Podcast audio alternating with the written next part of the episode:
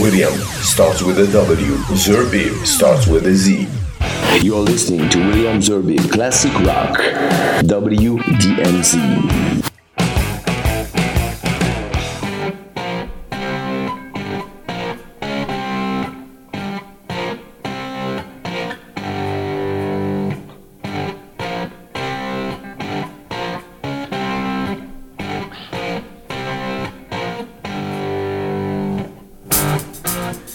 Bonsoir, heureux de vous retrouver pour ce nouveau numéro de WDMZ Classic Rock avec mon alter ego, le grand rabbin du rock'n'roll et du rock progressif en l'occurrence, David Togis. Salut David, bonsoir. Bonsoir monsieur, heureusement qu'on ne voit pas ce qui se passe, hein. Il n'y a pas de caméra.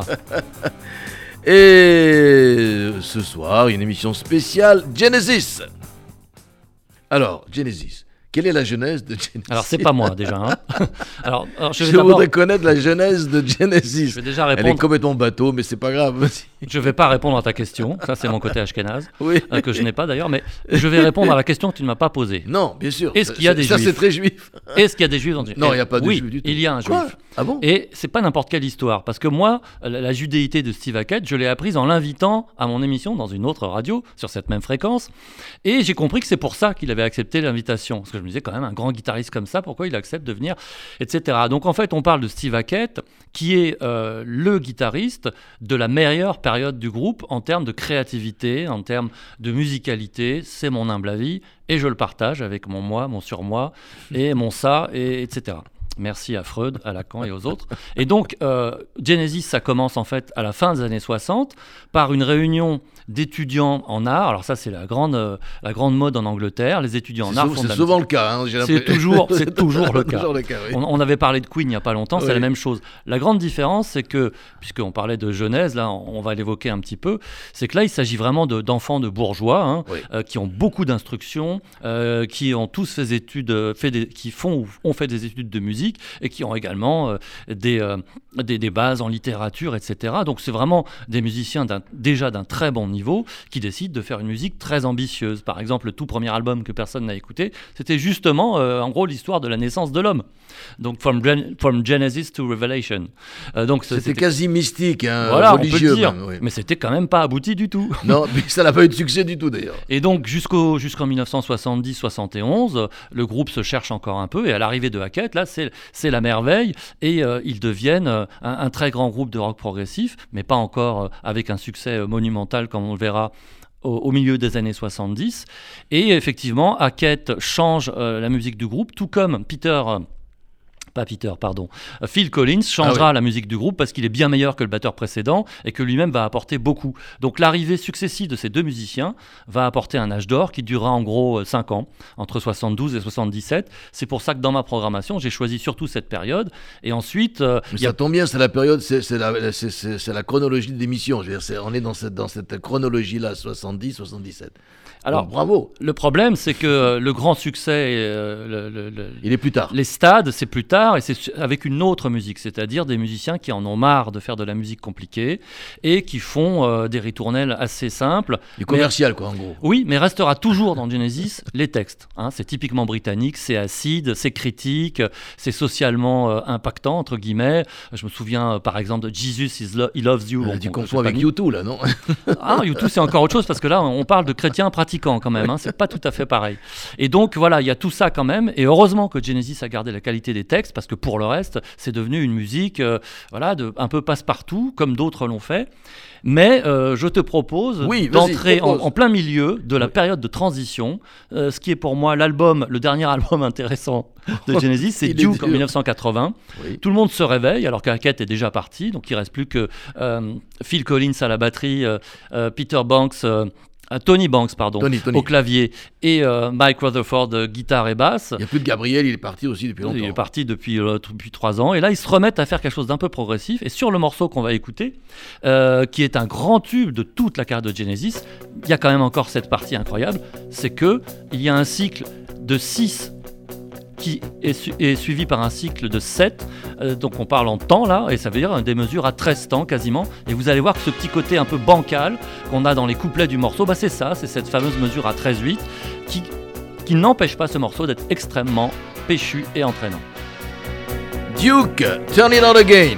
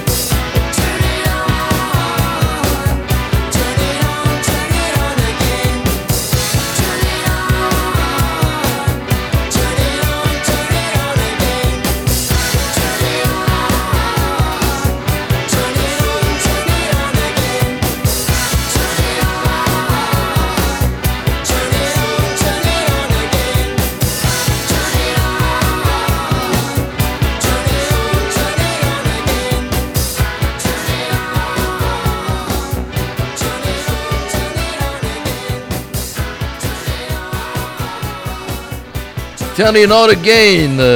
Alors nous sommes avec, j'ai cassé carrément la fin, mais voilà, avec Monsieur David Togis, c'est un spécial Genesis. Alors là, c'est la voix de Collins, mais on a complètement explosé Peter Gabriel. Pourquoi? Non, tu ne peux plus en parler du tout. Pourquoi ce terme? C'est beaucoup plus compliqué que ça. Mais maintenant, on n'a pas 4h30 pour évoquer Peter Gabriel, parce que... Non, pas 4h30, mais... Encore une fois, avec Genesis, on a presque affaire à un groupe d'intellos, c'est-à-dire qu'ils se posent toutes sortes de questions à la fois sur la manière de faire, la manière de se produire, de faire de la musique, mais aussi par rapport au business.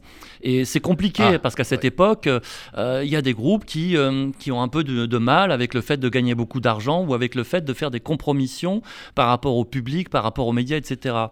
Et Gabriel, en fait, sera resté en gros de 68 à 75, juste avant l'explosion commerciale du groupe. C'est extrêmement courageux de sa part, parce qu'il est évident qu'après Gabriel, le groupe marche encore mieux, oui. Et il marchera encore mieux pendant presque 20 ans. C'est sûr.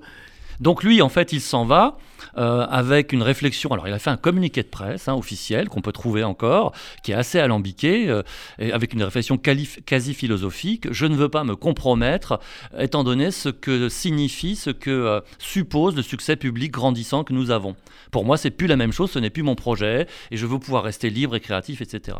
Et là, il a fait la preuve qu'il est resté libre et créatif. David Togis, c'est Genesis. Alors bon, c'est vrai que de plus en plus les ignares comme moi assimilent Genesis surtout à Phil Collins, ce qui n'est pas le cas. Oui, parce que c'est dangereux de... Tu as parlé de Steve Hackett, mais oui, je te laisse... C'est dangereux de dire ça, et si tu le redis, on te coupera un doigt, parce que en fait, ils se lancent tous dans des carrières solo à partir de 1977-18 à peu près. Tous, c'est-à-dire non seulement Hackett, qui lui, du coup, quitte le groupe, et ne fait pas partie de toutes les reformations qu'il y a eu, ce qui est un scandale pour les fans, parce qu'on ne comprend pas, lui, il demande que ça. Ça fait 20 ans qu'il fait la musique de Genesis avec un groupe à part, et il se reforme toujours sans lui. Bon, ça, c'est un problème, sachant qu'il est parfaitement apte à jouer. Et pourquoi? Je ne sais. Bah, il faut le demander à Collins. Il doit y avoir des problèmes de business à tous les coups. Oui, et donc, des désaccords musicaux. Mais Phil Collins commence donc à faire une carrière solo en 1980 avec son premier album, où il y a In the Air, Tonight, qui est un grand tube, donc... Du coup, ça pose un problème parce qu'il éclipse les autres. Oui, mais du coup, on se dit, mais il va faire quoi ? Une carrière solo ? Il va quitter le groupe ? Sachant qu'entre-temps, il avait déjà fait Brand X, qui est un groupe de jazz fusion dont il est juste le batteur. Donc évidemment, batteur, des parties de batterie tout à fait très simples. Donc c'est-à-dire que c'est le gars quand même qui sait jouer. Et puis à côté, les autres aussi, Rutherford monte un groupe, fait des projets solo. Mike and the Mechanics. Et il sera célèbre avec quelques tubes de Mike and the Mechanics, effectivement. Et Tony Banks fait des albums à base de clavier, des musiques de films, etc. Donc il faut séparer les choses, mais il est évident que la carrière solo de Phil Collins aura une influence sur Genesis après, parce que ce sera de plus en plus grand public, pour ne pas dire commercial. Bon, mais si on écoutait ta deuxième sélection, I Know What I Like... Et c'est de l'album Selling England by the Pound. C'est un drôle de titre quand même. Deux mots sur cet album. Eh ben, c'est sûrement une de leurs plus grandes réussites. C'est un des albums qui commence à les faire monter sur les plus hautes marches, à la fois en termes de rock progressif, mais de rock tout court. Il y a des textes d'une grande qualité. Moi, je me souviens qu'à l'époque, dans ma famille, j'ai une cousine qui a passé ça au bac, quand même. Les textes de Genesis, elle l'a présenté au bac, en bac anglais, à l'oral. À l'époque ? Bien sûr, ça se présentait au bac. Ce sont des textes qui méritent d'être étudiés, qui sont extrêmement subtiles, et il y a musicalement déjà des choses magnifiques. Alors on n'avait pas le temps d'écouter, alors c'est dur à prononcer, Fifth of Truth, parce que c'est un morceau qui dure 9 minutes avec une magnifique partie lente. Il y a déjà des miracles, notamment de Steve Hackett, et puis là j'ai choisi un morceau calme, qui est peut-être les prémices de ce que va faire Genesis plus tard, c'est-à-dire des choses simples, entraînantes et qui n'excluent aucun public. On est en 1973, l'album Selling England by the Pound, et nous allons écouter I Know What I Like.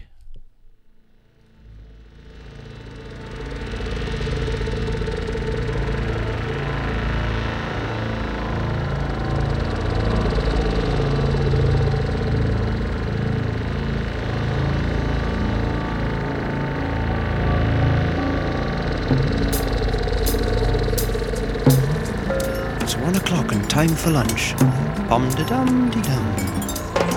When the sun beats down and I lie on the bench, I can always hear them talk. There's always been Ethel. Jacob, wake up, we got to tidy your room now. And then Mr. Lewis, isn't it time that he was out on his own? Why?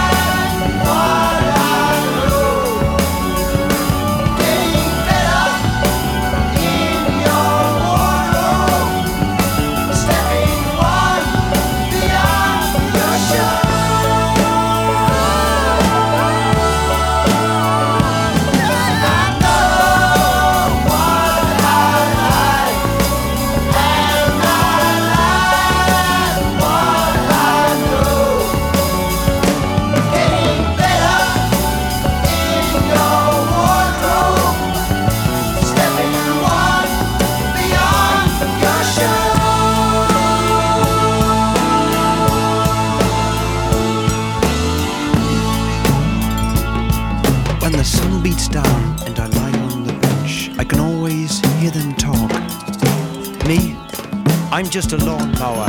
You can tell me by the way I walk.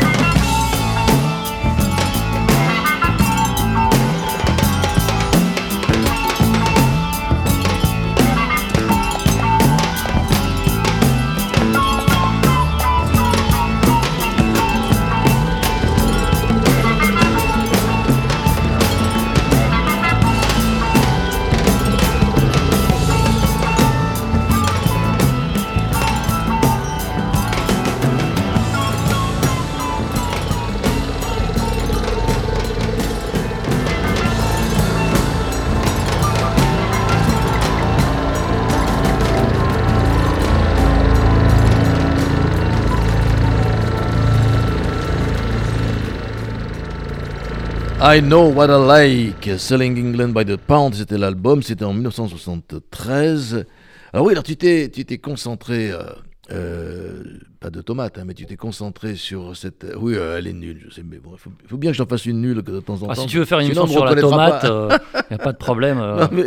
La Kumato, la tomate ananas, cœur de bœuf, la Crimée... La cornue des Andes. Au secours. Non, mais alors, non, sur les années 70, parce que c'est vrai que moi, en fait, non, la question... Tu étais jeune, c'est ça en fait. Non, non, il faut le dire. Jeune, moi, j'étais un enfant et toi, tu étais jeune. Voilà. Mais surtout, le Genesis, on retrouve souvent, quand on parle de Genesis, voilà ce que je veux dire, c'est surtout Banks, Rutherford, Collins. Et les autres ont complètement disparu de la galaxie. Oui, mais tu dis ça parce que tu retiens en fait la période de gloire. C'est-à-dire un moment où ils se sont retrouvés en 78, tous les trois, Abacab, ouais. Avec tous les bénéfices, avec toutes les pépettes qui rentrent à chaque tournée. Oui, mais qu'est-ce qu'il veut faire? Oui. Et, oui, mais ce que je veux dire, c'est qu'ils auraient pu chercher à faire quelque chose d'un peu plus exigeant. Alors, bon, Banks a fait des albums vraiment quasi confidentiels où les parties de clavier sont peut-être un peu plus élaborées. Je dis peut-être parce que je n'ai pas vraiment écouté ses albums solo. Les autres ont fait des musiques qu'on pourrait qualifier de faciles. Phil Collins s'est même intéressé à la Motown. Tout y passe, quoi. Des reprises, des morceaux, des chansons de crooner. C'est ce qu'il aime chanter. Toujours la même chose. Il a même fait, il n'y a pas très longtemps, un album de soul, mais il y a 5-6 ans, je crois. Oui, mais ça fait partie de ses inspirations. Et puis, encore une fois, il y a quand même une qualité de texte. C'est le côté anglais, instruit, malin, mais on n'est pas obligé d'être instruit pour faire de très bons textes. La preuve en est avec Ray Davies, The Kinks, par exemple, dont les textes sont vantés dans le monde entier. Oui, Ray Davies, The Kinks, voilà encore notre groupe anglais, British Pop de ma jeunesse. J'ai vu sa photo... je sais plus, c'était sur Facebook, je ne sais pas où, mais le type il a 80 balais. C'est un vieux bonhomme, tu vois ce que je veux dire. Bon, rien, mais voilà, Ray Davies, tu vois, mais non, il faut dire que je vieillis aussi, c'est pour ça que... Oui, alors il faut absolument que vous envoyez des messages à William pour dire qu'il est toujours jeune et fringant. Et beau. Et qu'il écoute du métal toute la nuit, et que c'est pour comme ça qu'il reste jeune. Non mais jeune. Ray Davies, je te jure, j'ai eu un coup, quoi. Bon, remarque que le batteur des Stones, c'est pas mieux. Et l'ancien bassiste, c'est pire aussi. On vieillit, qu'est-ce que je vous dise ? Bon, alors, si on parlait de Genesis, alors aussi... Ah tiens, parlons de vieillir. J'ai vu, il y a 2 ou 3 ans, on m'avait invité. Phil Collins, c'est grave ce qui lui arrive, le pauvre. C'est terrible, quoi. C'est un handicapé qui rentre sur scène. Je te jure, ça m'a fait beaucoup de peine. Bon, heureusement qu'il y a Sklar qui le cache un peu, parce que ce grand bassiste, il vient d'où, en fait, ce bassiste ? Je crois qu'il est américain, mais c'est pas parce qu'il a une barbe qu'il a fait une yeshiva. Hein. Faut pas voir des juifs partout. Il est extraordinaire. Bon, et là, le pauvre, il peut plus il est plus batteur, il peut plus rien faire avec sa batterie. C'est son fils qui le remplace maintenant dans la dernière tournée, dans la prochaine. C'est terrible, quoi. Qu'est-ce qui lui est arrivé ? Bon, on n'est pas non plus forcément là pour faire du misérabilisme. Non, mais on n'est pas dans une émission médicale, mais quand même, ça me fait de la peine, quoi. Bon, ils sont tous âgés de toute façon. Le problème, c'est que les douleurs de Collins ont commencé par le dos, et pour la batterie, ça devenait un problème, même sans être vieux ou sans être capable de taper sur des tomes. Ah non, c'est pas l'âge pour lui, pas du tout. Hein. Oui, mais il y avait un autre problème aussi, c'est qu'il n'avait plus l'habitude de jouer des choses aussi complexes que Genesis. Donc ça lui a posé aussi quelques problèmes, ça. Ah d'accord. C'est aussi pour ça que ça l'arrange bien à chaque fois d'avoir un batteur supplétif, y compris quand il pourrait chanter en jouant de la batterie. Mais en fait, maintenant, j'ai l'impression qu'il a eu d'autres soucis, mais que tant qu'il peut chanter, effectivement, le reste ne va pas, mais tant qu'il peut chanter... Ah oui, là, la voix, c'est essentiel. Voix, oui. Il a trouvé, effectivement, que dans sa propre famille, donc il n'y a rien de plus confortable, un fils suffisamment bon comme batteur pour jouer les morceaux de Genesis, et qui en plus est jeune, et dans lequel il aura entière confiance. Donc c'est ce qu'on aura en tournée, mais ça ne fera jamais l'identité du groupe. Il y a d'autres groupes, beaucoup moins connus, qui font ça, qui jouent avec leurs enfants. Hein. Et puis, rappelle-toi, toi qui as connu Spirit avec notre ami Randy California, il jouait bien avec son beau-père, lui. Donc, tout arrive. Hein. Excellent.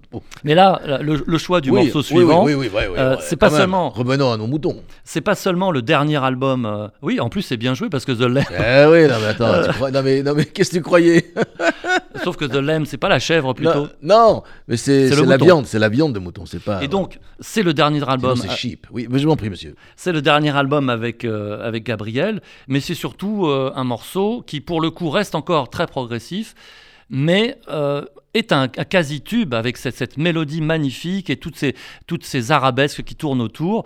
Et c'est le titre qui débute l'album, qui donne son nom à l'album. Et je pense que là, on peut parler d'un grand classique du groupe, toute période confondue. The Lamb Lies Down on Broadway, c'est donc le concept double album en 1974, avec toujours notre ami Gabriel. C'est le chant du cygne. Le chant du cygne, mais il y a aussi un mouton au milieu. The Lamb Lies Down on Broadway, l'album c'est éponyme, la même chose. The Lamb Lies Down on Broadway, c'était en 1974.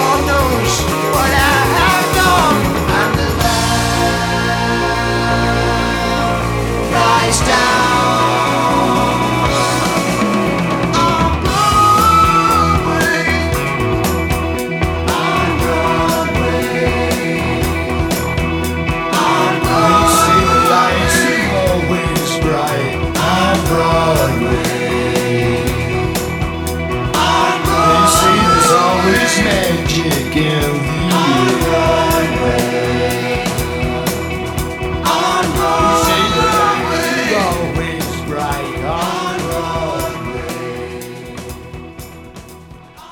The Lamb Lies Down on Broadway, je suis avec David Togis, nous parlons de Genesis et nous traitons de Genesis. Et puis alors la question que je lui posais hors antenne et que je vais lui poser... Parce que quand on n'a pas le temps, on fait l'émission en antenne aussi, comme ça on fait plus. On en fait deux d'ailleurs, on fait deux émissions, une online et une hors antenne. Alors non, en yiddish hors antenne, il faut le dire quand même. Hein. Mais pourquoi, effectivement, ils n'arrivent pas à se mettre d'accord et à jouer ensemble? Mais là, tu me poses des questions comme si j'étais le manager. Mais si mettez le manager, tout le monde le sait. Tu regrettes que le bonheur se soit enfui, mais il faut voir les choses en face. Non, mais franchement, pourquoi ils ne peuvent pas se... C'est toujours le même problème avec tous ces groupes de rock, ils ne peuvent plus se voir. Il y a toujours des histoires des nets de gonzesses, d'ego, de pognon.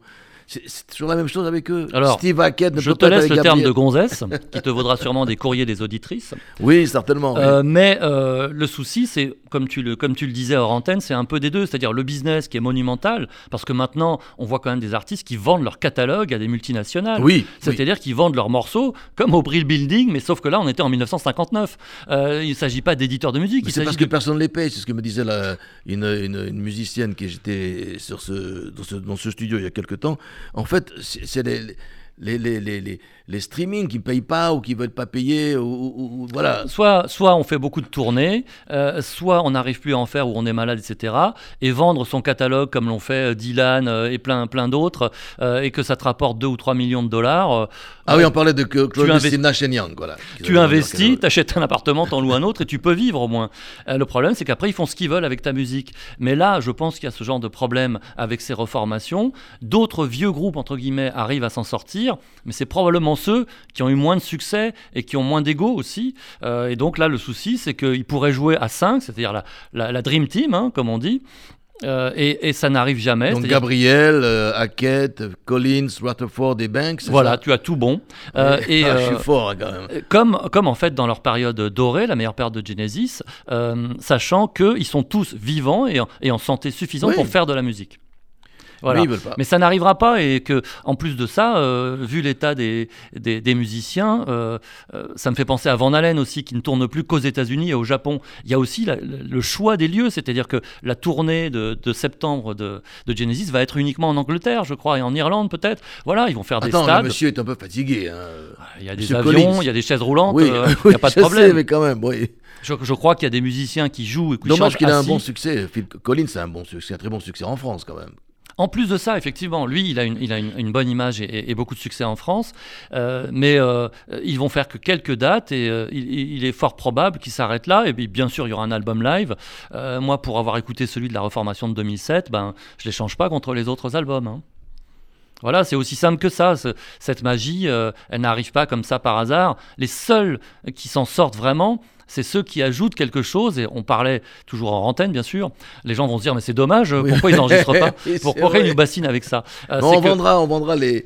Led Zeppelin se reformant à 2 ou 3 reprises maximum, ont toujours fait de bons concerts, mais ce ne sont pas les mêmes conditions, et ce ne sont pas les mêmes musiciens. C'est le grand rabbin du rock qui le dit, et il ne dit pas n'importe quoi, puisque c'est le grand rabbin et c'est le grand rabbin du rock. On va écouter maintenant, je te laisse... Alors là, c'est grave, l'heure est grave, car c'est un de mes morceaux préférés de Genesis, qui m'enchante à chaque fois, parce qu'il est compliqué, parce qu'il est entraînant, parce qu'il est surprenant. On est dans la grande période où Gabriel était déjà parti, et en fait, après le départ de Peter Gabriel, il y a 2 albums de Genesis qui sortent où Hackett est encore là, donc ça reste encore de très bonne qualité. C'est A Trick of the Tail et Wind and Wuthering, et celui-là est extrait de A Trick of the Tail, et dans Dance on a Volcano, il y a une tournure rythmique fascinante, puisqu'en fait, c'est pratiquement toujours un titre à 7 temps, mais sur le refrain, c'est plus lent, donc on peut dire que c'est du 7-4, alors que sur les couplets, ça va beaucoup plus vite, et donc par commodité, on va écrire ça en 7-8. Ce qui veut dire qu'on a constamment cette espèce de rythme bancal, pour ceux qui ne sont pas habitués, mais avec une espèce d'urgence dans le chant et une beauté dans la mélodie, qui fait pour moi, à mon humble avis, toute la beauté du rock progressif, mais oui. Il faut être au conservatoire pour suivre ce qu'il dit. Hein. Ouais, et en plus, oui, vous pouvez trouver la partition d'ailleurs sur des sites dédiés. Il y en a gratuits qui sont très très bien et on peut voir exactement tout ce qui se passe avec un tout petit peu d'attention sans avoir fait de musique. puisque moi je ne suis absolument pas un lecteur de partitions. Et on sent déjà la merveille à l'intro, le voici, le volcan, voilà. Dance on a Volcano, A Trick of the Tail, c'est l'album, c'était en 1976.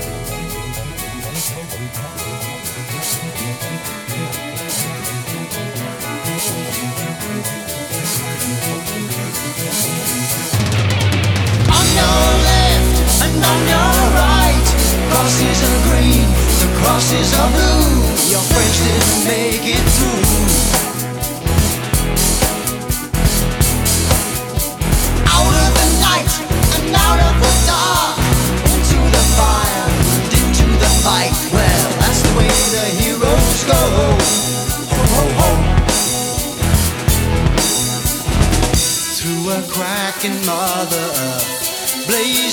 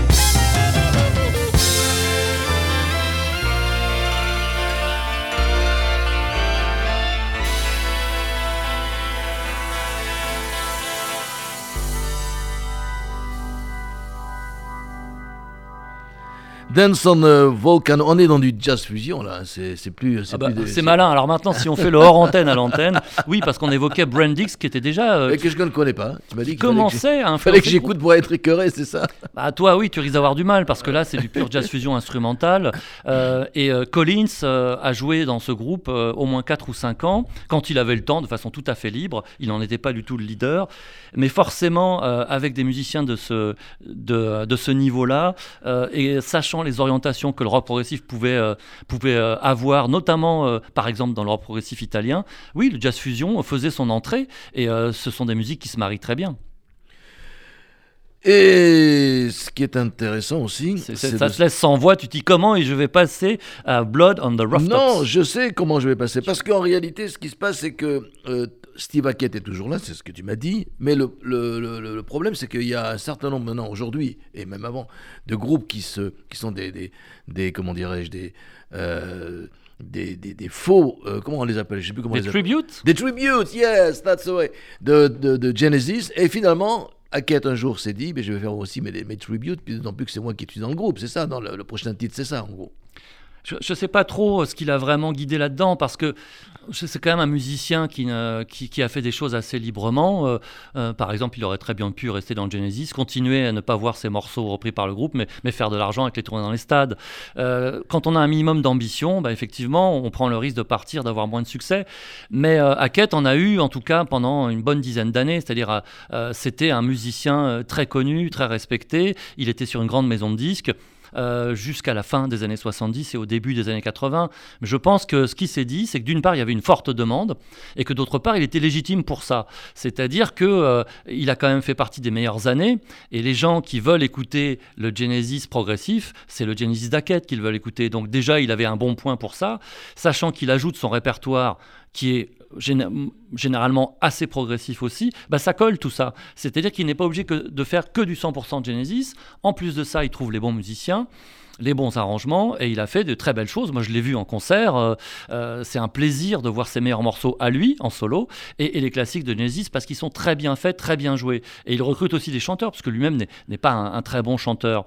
Donc, par rapport aux tribute bands qui, eux, suivent vraiment un modèle économique, où il faut absolument faire des tournées, parce que tu ne feras jamais de disque. C'est un peu différent, mais... Aujourd'hui, ce qu'on voit, ce sont des vrais faux tribute bands, c'est-à-dire des groupes qui sont en fait le groupe de base, mais dans lequel il ne reste plus aucun musicien d'origine. Donc par définition, c'est presque un tribute aussi.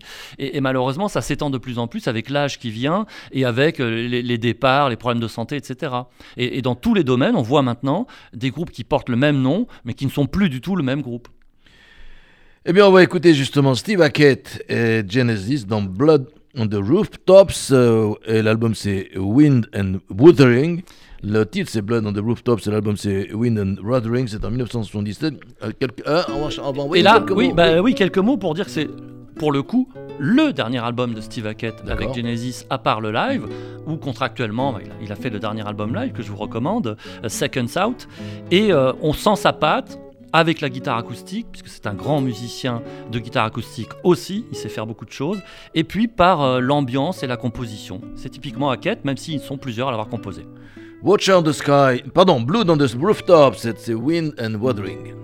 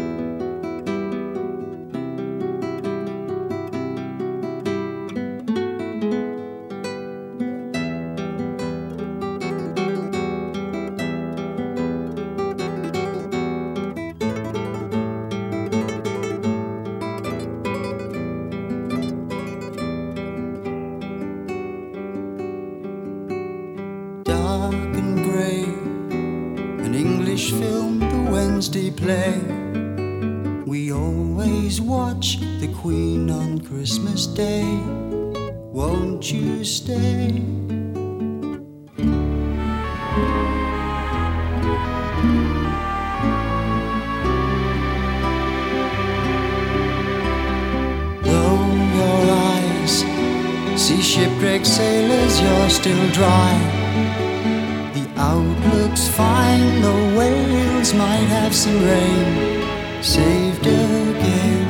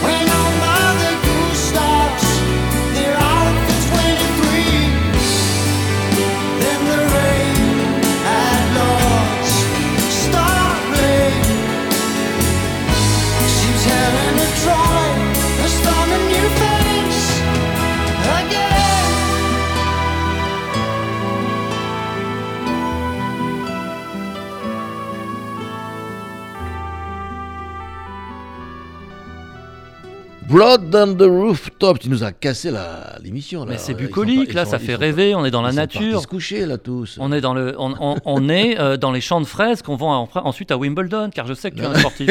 Non, mais... Dis-moi, le type doit être un peu feuge, là, c'est pas possible pour faire de la musique pareille. Ah d'accord, il fallait en arriver là. Bah oui, on n'a pas du tout parlé de la judéité de Steve Hackett, dont il parlait en fait très très peu quand il était plus jeune, et il a révélé il y a quelques années que c'est le fils d'une rescapée de la Shoah. Donc chez les Juifs anglais déjà la discrétion est de mise, hein, parce que c'est une communauté qui est très ancienne et qui ne se met vraiment pas en avant, et qui ne s'est pas beaucoup investie dans la musique. J'ai bien étudié la question, je crois savoir de quoi je parle, et que les rares musiciens juifs anglais ont été soit discrets, soit perturbés. C'est-à-dire que tu as Mark Knopfler qui a un père juif, mais bon, il n'en parle jamais. Après, on a T-Rex, Mark Bolan, qui avait un père juif aussi, mais on ne peut pas dire que c'est une grande influence dans sa vie. Et puis... Peter Green qui était très perturbé. Complètement. Et ben voilà. Donc on a ce genre de soucis. Amy Winehouse, très très perturbée aussi. Donc on retrouve avec Steve Hackett quelque chose qui finalement le travaille beaucoup plus depuis qu'il a 50-60 ans. Et c'est quelque chose que moi j'ai découvert, encore une fois, à la faveur d'une émission.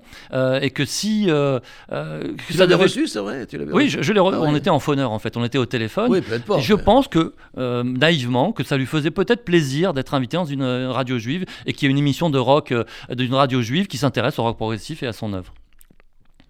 Et du coup, qu'est-ce qu'on va écouter ? La plus longue intro du monde de l'histoire du rock progressif, qui est aussi la plus belle. C'est pour ça qu'on va la manger un tout petit peu seulement. Et c'est probablement un des chefs-d'œuvre absolus de Genesis, hein. C'est mon premier ou mon deuxième préféré en fonction des jours. Watcher of the Sky, du merveilleux album Foxtrot de 72. Qu'est-ce que moi je vole quand j'entends ça. Eh ben on va l'écouter, d'ailleurs on l'a commencé. Vous êtes avec William Zerbib et David Togis et WDNZ Classic Rock et on écoute du Genesis.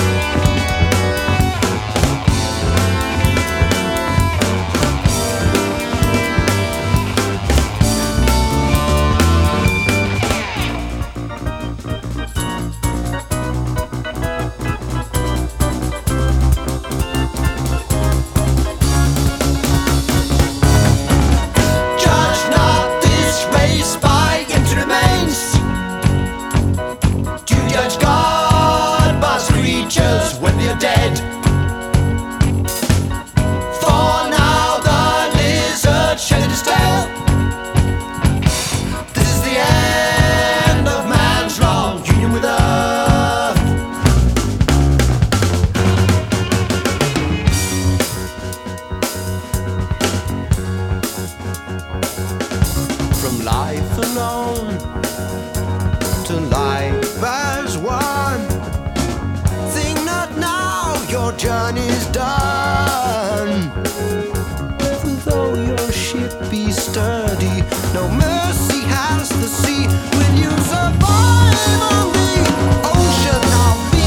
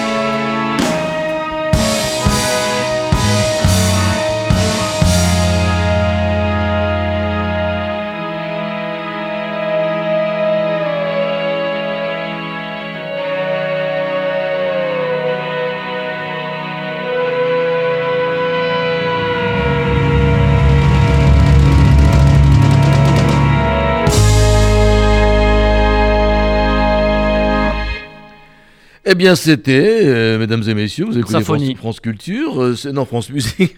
Mais bien sûr, mais tout à fait. C'était Watch on the Skies, c'est ça, non ? Oui, c'est ça, Watch on the Skies, Foxtrot. Mais écoute, on ne peut pas ne pas parler de Genesis sans parler de la période des années 80. Donc... les stades, c'est ça que tu veux. Voilà, je veux stade. Le foot. Je veux le foot, je veux Abacab. Et je voudrais qu'on termine cette émission avec donc, le Genesis des années 80. Alors, il s'est passé quoi pour que tout change ? Alors, j'ai fait un gros effort pour mettre quand même Abacab dans cette liste. Encore une fois, c'est l'influence de la carrière solo de Phil Collins. C'est le fait d'être happé par le succès. Une façon de dire aussi, on en a marre de faire une musique compliquée. C'est-à-dire qu'ils avaient peut-être l'impression, les trois qui restent notamment, c'est-à-dire Banks, Collins et Rutherford, d'être enfermés dans une espèce d'esthétique et... ils ont tenté quelque chose et à la différence d'autres comme Emerson, Lake and Palmer où ça n'a pas marché du tout, ils ont été un peu ridiculisés, eux ça a marché. Donc c'est difficile de résister quand chaque tournée qu'on fait est couronnée de succès. En plus de ça, il y a un light show monumental. Ils ont trouvé les bons musiciens. Alors, grâce à toi et ta documentation, on a retrouvé Chester Thompson, qui joue donc avec eux depuis des années, qui est capable de tout jouer, qui a quand même eu des difficultés sur certains morceaux de Genesis. C'est dire quand même au niveau du répertoire ce que ça veut dire de jouer du Genesis. Et ils ont surtout des musiciens très fidèles, c'est-à-dire que Stu Armour à la guitare et Thompson à la batterie sont là depuis 1977. Donc là, jusqu'à la dernière reformation de 2007, ils étaient là. Bon, c'est pas compliqué, ça fait 30 ans quand même. Donc chaque fois qu'il y a eu des tournées, c'est à eux qu'ils faisaient appel. Ce sont des gens qui sont, notamment Stu Armour est bien meilleur guitariste que Rutherford, donc c'est très pratique. Et il peut même jouer de la basse en cas de besoin. Et c'est devenu un groupe de stade qui n'avait plus grand-chose à voir avec Genesis, le groupe de rock progressif. Et à chaque album, c'était 2 ou 3 tubes.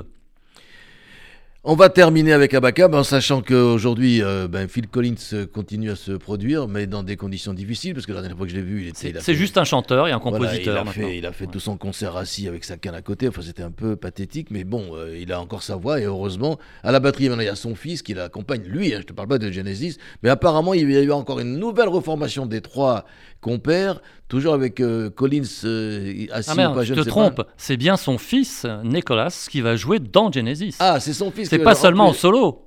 Ah, non, mais il a un autre fils qui joue aussi de la batterie, donc t'inquiète pas pour lui, il est carré avec ça. Il en a un autre qui s'appelle Simon, qui fait du rock progressif très pop aussi, et qui est multi-instrumentiste. Voilà, donc t'inquiète pas, y a de quoi faire dans la famille. La relève est prête. Lui, il fait une carrière solo, Simon, c'est la différence. Et donc là, dans Genesis, il y aura deux Collins pour le prix d'un. Pour le même prix. C'est comme Van Halen, où maintenant, il y a carrément trois Van Halen. Il y a les deux frères et le fiston. C'est dingue. Van Halen ne se reformera plus. Oui, c'est vrai. Que devient le rock'n'roll ? En tout cas, Genesis va se reformer pour une énième fois. On va terminer avec quelques notes d'Abacab, il n'y en aura pas plus. Et le temps pour moi et pour Monsieur David Togis de vous souhaiter une excellente nuit avec un peu de Genesis des années 80. Salut à tous, ciao et à la prochaine.